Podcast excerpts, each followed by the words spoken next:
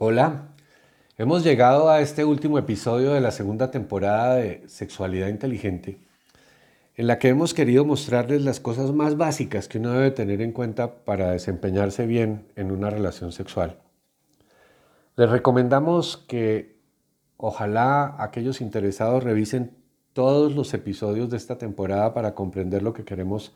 transmitirles respecto de todos esos detalles que uno debe tener en cuenta para una buena relación sexual.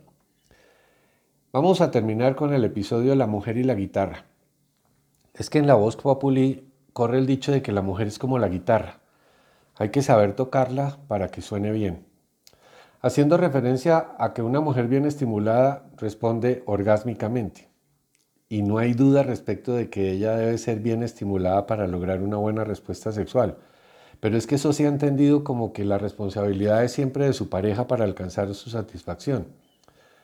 Tal vez esa convicción es la que ha llevado a muchas mujeres a participar en su vida sexual de una manera muy pasiva, a la espera tal vez de esa pareja espectacular amante que la haga perder la compostura, que la lleve al éxtasis,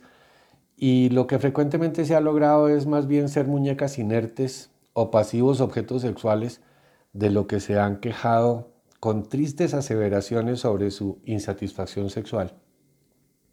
Les comento, por ejemplo, el caso de una consultante que tristemente me dice, me siento como un sanitario en el que mi pareja descarga sus necesidades. Qué triste que esa sea la vida sexual de una pareja. Cada miembro de una pareja sí debe ser el objeto sexual del otro, pero no en la forma pasiva que describimos, sino en el sentido de poder contar no solo con el cuerpo, sino con la disponibilidad, la iniciativa, el agrado del otro para iniciar y concretar una relación sexual satisfactoria para ambos. En cada pareja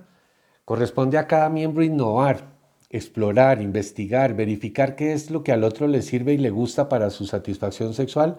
y eso se logra en la medida en que el diálogo informe al otro los resultados de cada experimento y uno así puede descartar aquello que no ha servido, registrar y repetir lo que sirve, porque es que de eso es que se trata el aprendizaje, ensayo y error. Uno no llega a una vida sexual particularmente conocido, eh, particularmente experto,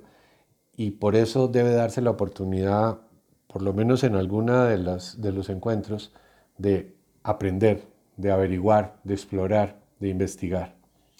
Yo insisto en que no existe y no debe esperarse que aparezca un buen amante. Debemos es comprometernos a formar una buena pareja de amantes con el compromiso de ambos, con la desinhibición de ambos y con la convicción de ambos de que nuestra vida sexual no es reproductiva, para lo que sí serían suficientes la mujer pasiva y el hombre eyaculado precoz, puesto que hoy vivimos más bien una sexualidad recreativa, que ambos debemos disfrutar y explotar en beneficio de nuestra salud física y mental y en beneficio de la misma relación de pareja.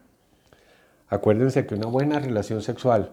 nos carga de una cantidad de hormonas que nos hacen sentir bienestar, salud, nos hacen sentir que nuestro sistema inmunológico está fuerte, protegiéndonos. Dejen atrás los tabúes, los miedos, los traumas y las falsas crianzas y aprendan a disfrutar ese regalo de nuestros cuerpos que es la sexualidad muy bien vivida. Atrévanse a conocer y a usar sexualmente a su pareja, disfrútenla, pero regálenle el éxtasis con el que garantiza su próxima disposición y agra